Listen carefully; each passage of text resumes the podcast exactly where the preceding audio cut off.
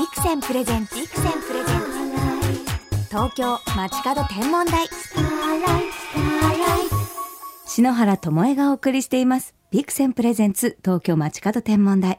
本日も素敵な空ゲストにお越しいただきました。ロック界随一という折り紙付きのソラーボーイアシットマンのボーカルギター大木伸夫さんです。よろしくお願いします。よろしくお願いします。大木さんは2002年にメジャーデビューした3ピースのロックバンド ACIDMAN のボーカルとギターをご担当。命や宇宙をテーマにした独自の世界観の楽曲を数多くお作りになっていらっしゃいますもう宇宙のスペシャリストと聞いております全然ですよ。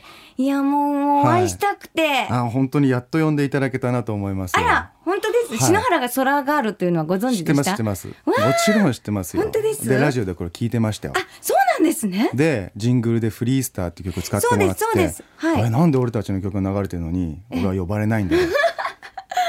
いやもうスペシャルですからちょっともうもう貯めておこうと思って頑張ります。空、空おじさん。空おじさん？空おじさん頑張ります。でも世代としてはシノラ世代なんじゃないですか？そうそうもう全然してますよ。シノラ？ね今のがいいねキャラ変更して。なんですか？大人のシノラが好きですか？あれくるくるは？くるくるあれどうしたんだろうって 気にな子がいるな。いやいやいいんですよ。どっちもシノラですからどっちも好きになってください。でもね宇宙がお好きということで、好きになったきっかけは？好きになったきっかけは宇宙が好きってもこのロマンチックな星がこう詳しくてっていうタイプじゃないんですけど、星座がどうのっていうタイプよりも、この世界どうなってんだろうとか、はい、この宇宙の果てはどうなってんだろうっていうのがきっかけで、それは小学校の低学年ぐらいに、自分の父親に「宇宙に果てがないんだよ」って言われた、はい、でもその多分誰もが思うことがあると思うんですけど、うん、果てがないってことをその当時想像できなくて。無限が想像でき今も想像できないじゃないですか。で果てがあったとしても頭の中でその壁があったとしたらまた裏側があると、ええ、結局永遠に想像できないんだけど果てがないとしか思えないっていうところに、もう眠れなくなっちゃって興奮してしまって。子供の頃？そう人は死ぬし物はなくなるし、えー、必ず限りがあるのに、うん、なぜそれを包んでいる全ての世界には果てしないんだろうと、えー、これはわけが分かんない世界に俺生きてるなっていうことで、えー、そこからもうそういうことを追求するのが好きになったんですね。へうん。私そんなこと考えたことなかったな 子供の頃。信じられなくて。で当時ではビッグバンだなんだってのも言ってたんだけど、うん、そのビッグバンっていうことは元は無からでしょっていう、うん、無っていうことも想像できない、えー、始まりも現在も今も我々を包んでいるものをうちらの3次元、まあ、4次元の脳みそでは想像できない、理解できない、えー、なのにここにいるっていうのがもう違和感でしかなくて。じゃあそれよくその宇宙論を勉強しようとか知りたいとか本を読みたいっていう気持ちになりましたね。いやなるなる。もうどうなってんだろうって。最初にどんな本読んだんです最初はすごく簡単なホーキングさんのすごく、全然難しいですよ。すごいこう分かりやすく書いてるやつがあって、ええ、それ読んででそれでもちょっと難しくて、うん、あとなんか図鑑みたいなやつ、はい、宇宙の図鑑みたいな。ものを見て。太陽系とかの興味を通り越しちゃっててそう月はどうなってんだ？はい月はいわかりました。はいはいわかりました。その先その先その先みたいな。そのもう粒子粒子みたいな。そうそうそうそのちっちゃいのも大好きだしでっかいのも大好きで。へえ。あの ACIDMAN さんで ALMA の曲を作っていますよね、はいはいはい、そうなんですよ。もうやっぱりそれもミュージシャンになって、うんうん、もう作りたいっていう気持ちで。そうえっと、うん、NHK で ALMA の特集をふとやってまして、うん、その番組を見た時に、うん、あすごい計画があるんだ。それまで全然知らなくて、うん、それが今から5年ぐらい前だと思うんだけど、うん、こういうプロジェクトがあるんだみたいな特集ですごいいいなと思って、でアルマっていうのが、まあ、日本語に訳すと心とか魂とか、ええ、そういう深い意味が愛だとかっていう意味もあって、それがしかもいろんな国を超えて普通宇宙の開発ってみんな国で争ってやるじゃないですか、はい、それがアルマに関してはいろんなヨーロッパもアメリカもアジアも協力してやる、うん、一番大事なことだなと思って。これは素晴らしいと思ってしかも言葉もキャッチーだし。アルマってね素敵ですよね。アルマはこうチリのアタカマ砂漠にあるアルマ望遠鏡に由来していて、はい、実際にアタカマ高地へと渡りですね、うん、国立天文台の協力を受けて望遠鏡の下で PV の撮影もされたんですよね。そうなんですよ。まだオープン前だったんですけどアルマが、うん、あの別に行けるなんて思ってもないから国立天文台の方にちょっと聞いてもらおうとせっかく作ったから、はい。そしたらぜひ協力したいって言ってくれて。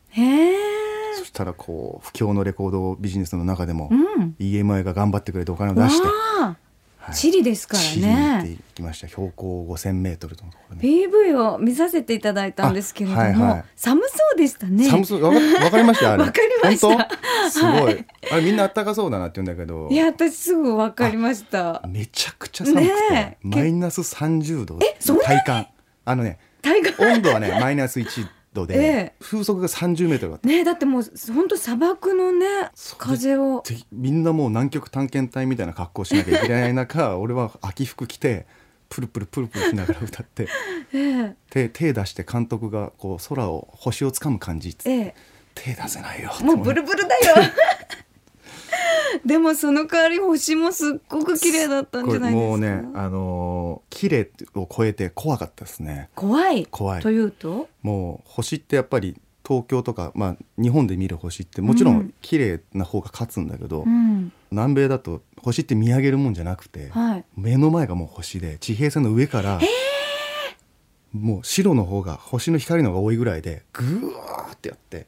わあで南半球だから南十字星も見える、うん。はい。これが南十字星ですよって言われても分かんないんですどれがどれだぐわー全部星で。でその色のガスの濃淡まで肉眼で見えるんですよ。わあじゃあ夜空というよりももう明るい星のね空みたそうでいな怖さを感じるそこで、でそこのアタカマで撮ってそのその後にボリビア行ってウユニ塩湖で誰もいないところでうん。ちょっと一人で写真撮りたいって言って、ええ星のでスタッフとかも気使ってくれて、うん。そのめっちゃ寒いんだけど、えカメラで撮ってでもすっごい怖くて。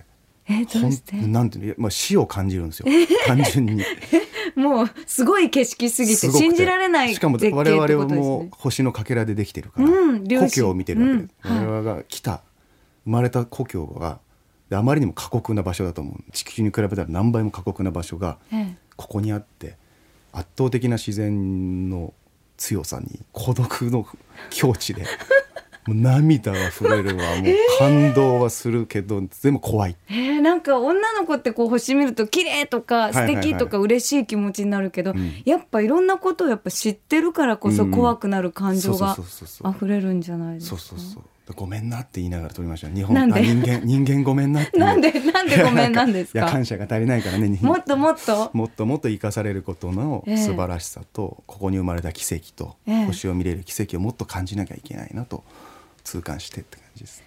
じゃあ星とこうコンタクトする感じなんですかね？見るというよりは。そうあどまあ哲学的になっちゃうかもしれないけど、まあ、自分がなぜいるのかそしてうんどこに行くのか、うん。この世界の裏にはもっと世界があるんじゃないかと、うん。そういうところに風とかさえあこれなんか意識があるんじゃないかなわかる。わかる。すごいわかります。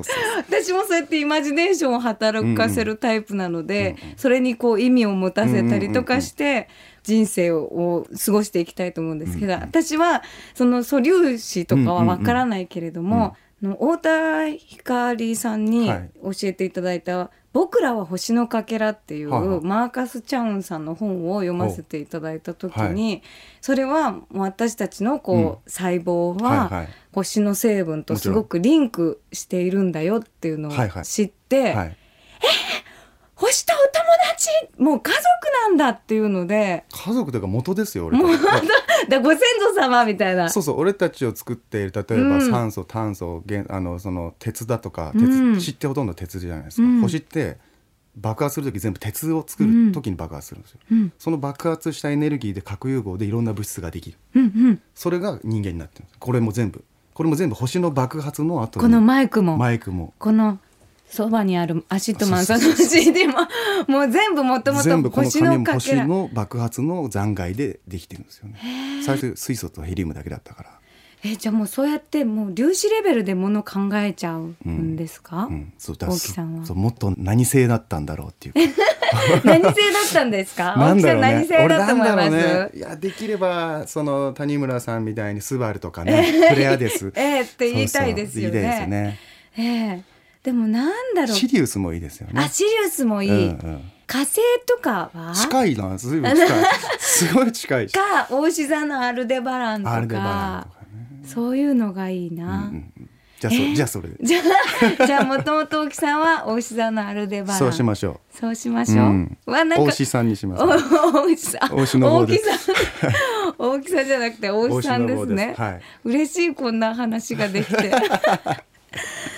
さあ東京 FM から篠原智恵がお送りしています、 Vixen presents 東京街角天文台。 ACIDMANの大木さんこと 大木伸夫さんをお招きしてお話を伺っています、そして先月 ACIDMAN のニューシングル「エバーライト」がリリースになったばっかりなんですよね、はいそうです。今手元に CD を、えー置いているんですけれどもこちらねアルバムのジャケットが、これはもう流れ星というかもう火球、火の玉がふわーっとこれ海にですか、海にですよね集まっているようなジャケットなんですけれども、えーこの新曲聴かせていただきました、あの歌詞の中にですね、うん。深海のかつての記憶さえという歌詞があってうんうんうんうんうん。私この言葉が好きで、うん。なんか ACIDMAN さんの曲って、こう宇宙お好きだっておっしゃってたんですけど、何か海の底とか、うんうんうんこう深海にもすごくリンクするうんうんうん楽曲だなってはいはいはい思ったんですようんね。それは意識されてるんですか？それ、もそうですね、うん。一緒だとは思うんですよ、うん。きっと深海も宇宙も。うん。であと我々はもともと地球のレベルで話すと深海に生物が生まれて、うんで最初は太陽光のエネルギーは使ってなかったらしいんですけど、それがどんどんどんどん光を目指して陸に上がってどんどんこう光の元に手を伸ばしてうん人間になって、うんで人間は空を飛んで今度宇宙を目指してってどんどん上に行っていっているっていうのがあって、なそういうのってやっぱり本能的なもんなんだろうなと思ってうんでアフリカで生まれた人類は旅をして最終地点が南米のチリなんですけどそれは地球で一番標高が高い。うん。俺もそれを勝手にイメージしてるだけなんだけど、うん。どんどん空へ空へ向かっていってるのじゃないかと、うんうんうん本能でなのかもしれ上を目ない指しているんじゃないかっていう、もともと違うところから来てそこに帰ろうとしてるのかもしれないし、それでこう光を目指すということでやっぱタイトルの「エバーライト」にもつながっているんそうそう。ですか人は万物は全て光だと思ってて根源は、うん。我々は光からできてて、その光の形が変わることによって素粒子になってるんじゃないかなと思ってたりするので、そまあ、そんな感じかな。ちょっと途中で諦めないでください。急にちょっとね 急にちょっと疲れちゃって。そうですよね。あの、うん。エネルギーいますよね。こういはいはう難しいお話を。いや全然全然大丈夫ですよ。でもやっぱり ACIDMAN さんがそのアルマのことをお歌いになったりとか、宇宙の難しい仕組みを分かりやすくこう心地よい言葉にしてはいはい。音楽に放つっていうことで、すごく身近にはい。なんか届いてくるものがあるなっていうふうには思うんですよあね。そうですね。そうなってほしいなと思ってて、うんうん。そうこういう話って本当に分かる人は分かってくれるけど分かんない人に話すとちょっと難しすぎるってなって、うん。でさらにまあそれそれが歌だったらよりちょっと助けうんられるし、メロディーで、うん。でさらに言葉遣いもなるべくそういううん。ことを歌う時はあの身近な話にも捉えられるように。だけど実はすごくいろんなことも考えているんだよっていううん。歌に、うんそんな感じです。ななんでか途中で疲れちゃうんですか？もう一回やってみようかなと思って。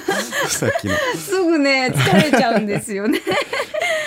でもあのーこのアルバムの書き添えられている言葉がすごく印象的ではい、宇宙の成り立ちと生命の神秘？はあこう儚く強きはい。命の光っていうふうにやっぱ書いてあるんですけれども、こういうこう強いメッセージはうん。やっぱりどんどん身近なものに、うんの皆さんのこう力になっていくっていう感じで、うん。やっぱ神は命だったり宇宙だったりするけれども、うん。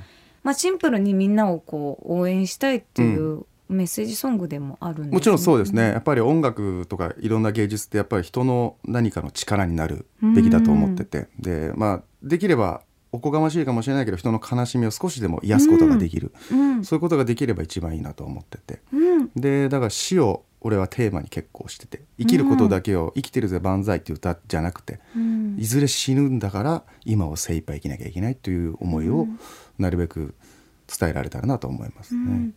うんだからシットマンさんの曲はなんか確かに儚さがどこかにあるというかなんか自分のこう刹那をくすぐられるような感触があるなという印象でしたね。ね。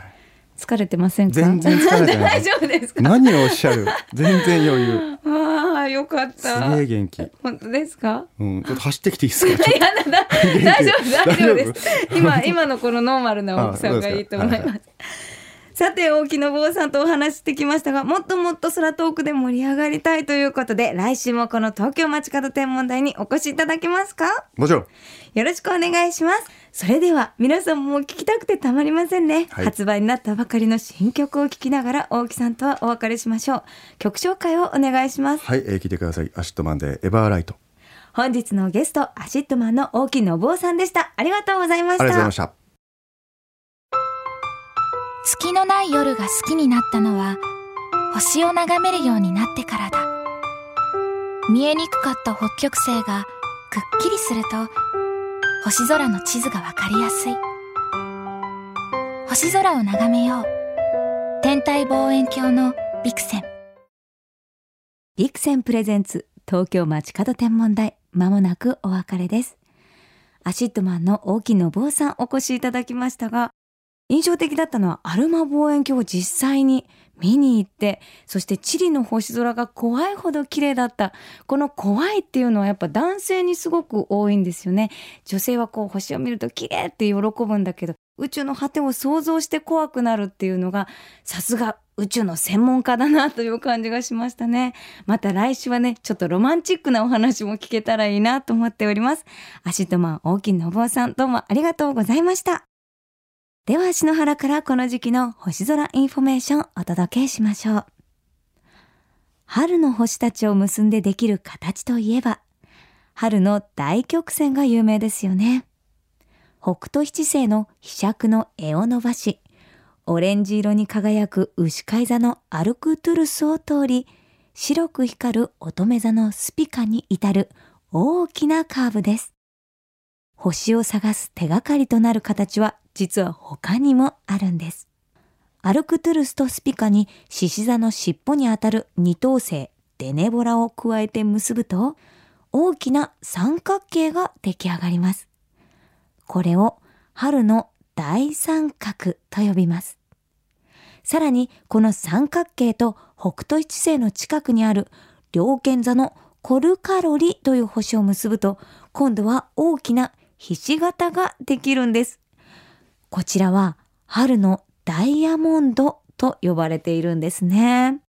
この春のダイヤモンド、ぜひ皆さん覚えていただきたいんですけれども、春の大曲線、それと両剣座のコルカロリを覚えると、それ以外の輝く元気な星は惑星だっていうことがわかるんですよね。